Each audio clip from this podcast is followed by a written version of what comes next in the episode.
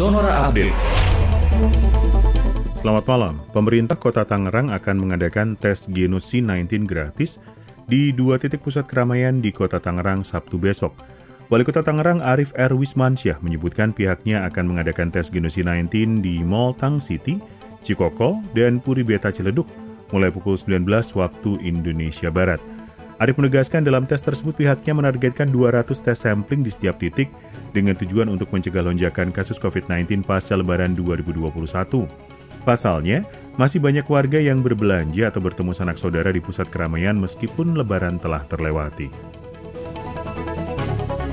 Juru bicara Satuan Tugas Penanganan COVID-19 Wiku Adhisa Smito mengatakan pemerintah daerah yang wilayahnya menjadi tujuan arus balik mudik lebaran perlu mempersiapkan pencegahan penularan COVID-19 Salah satunya mewajibkan pelaku perjalanan melakukan karantina selama 5 kali 24 jam.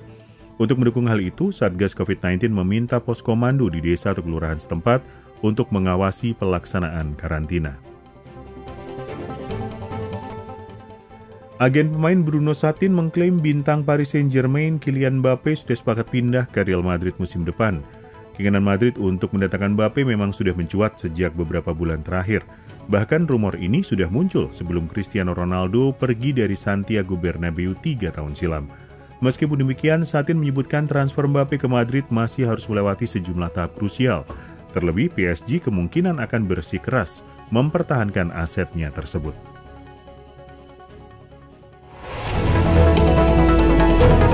Demikian Sonora Update.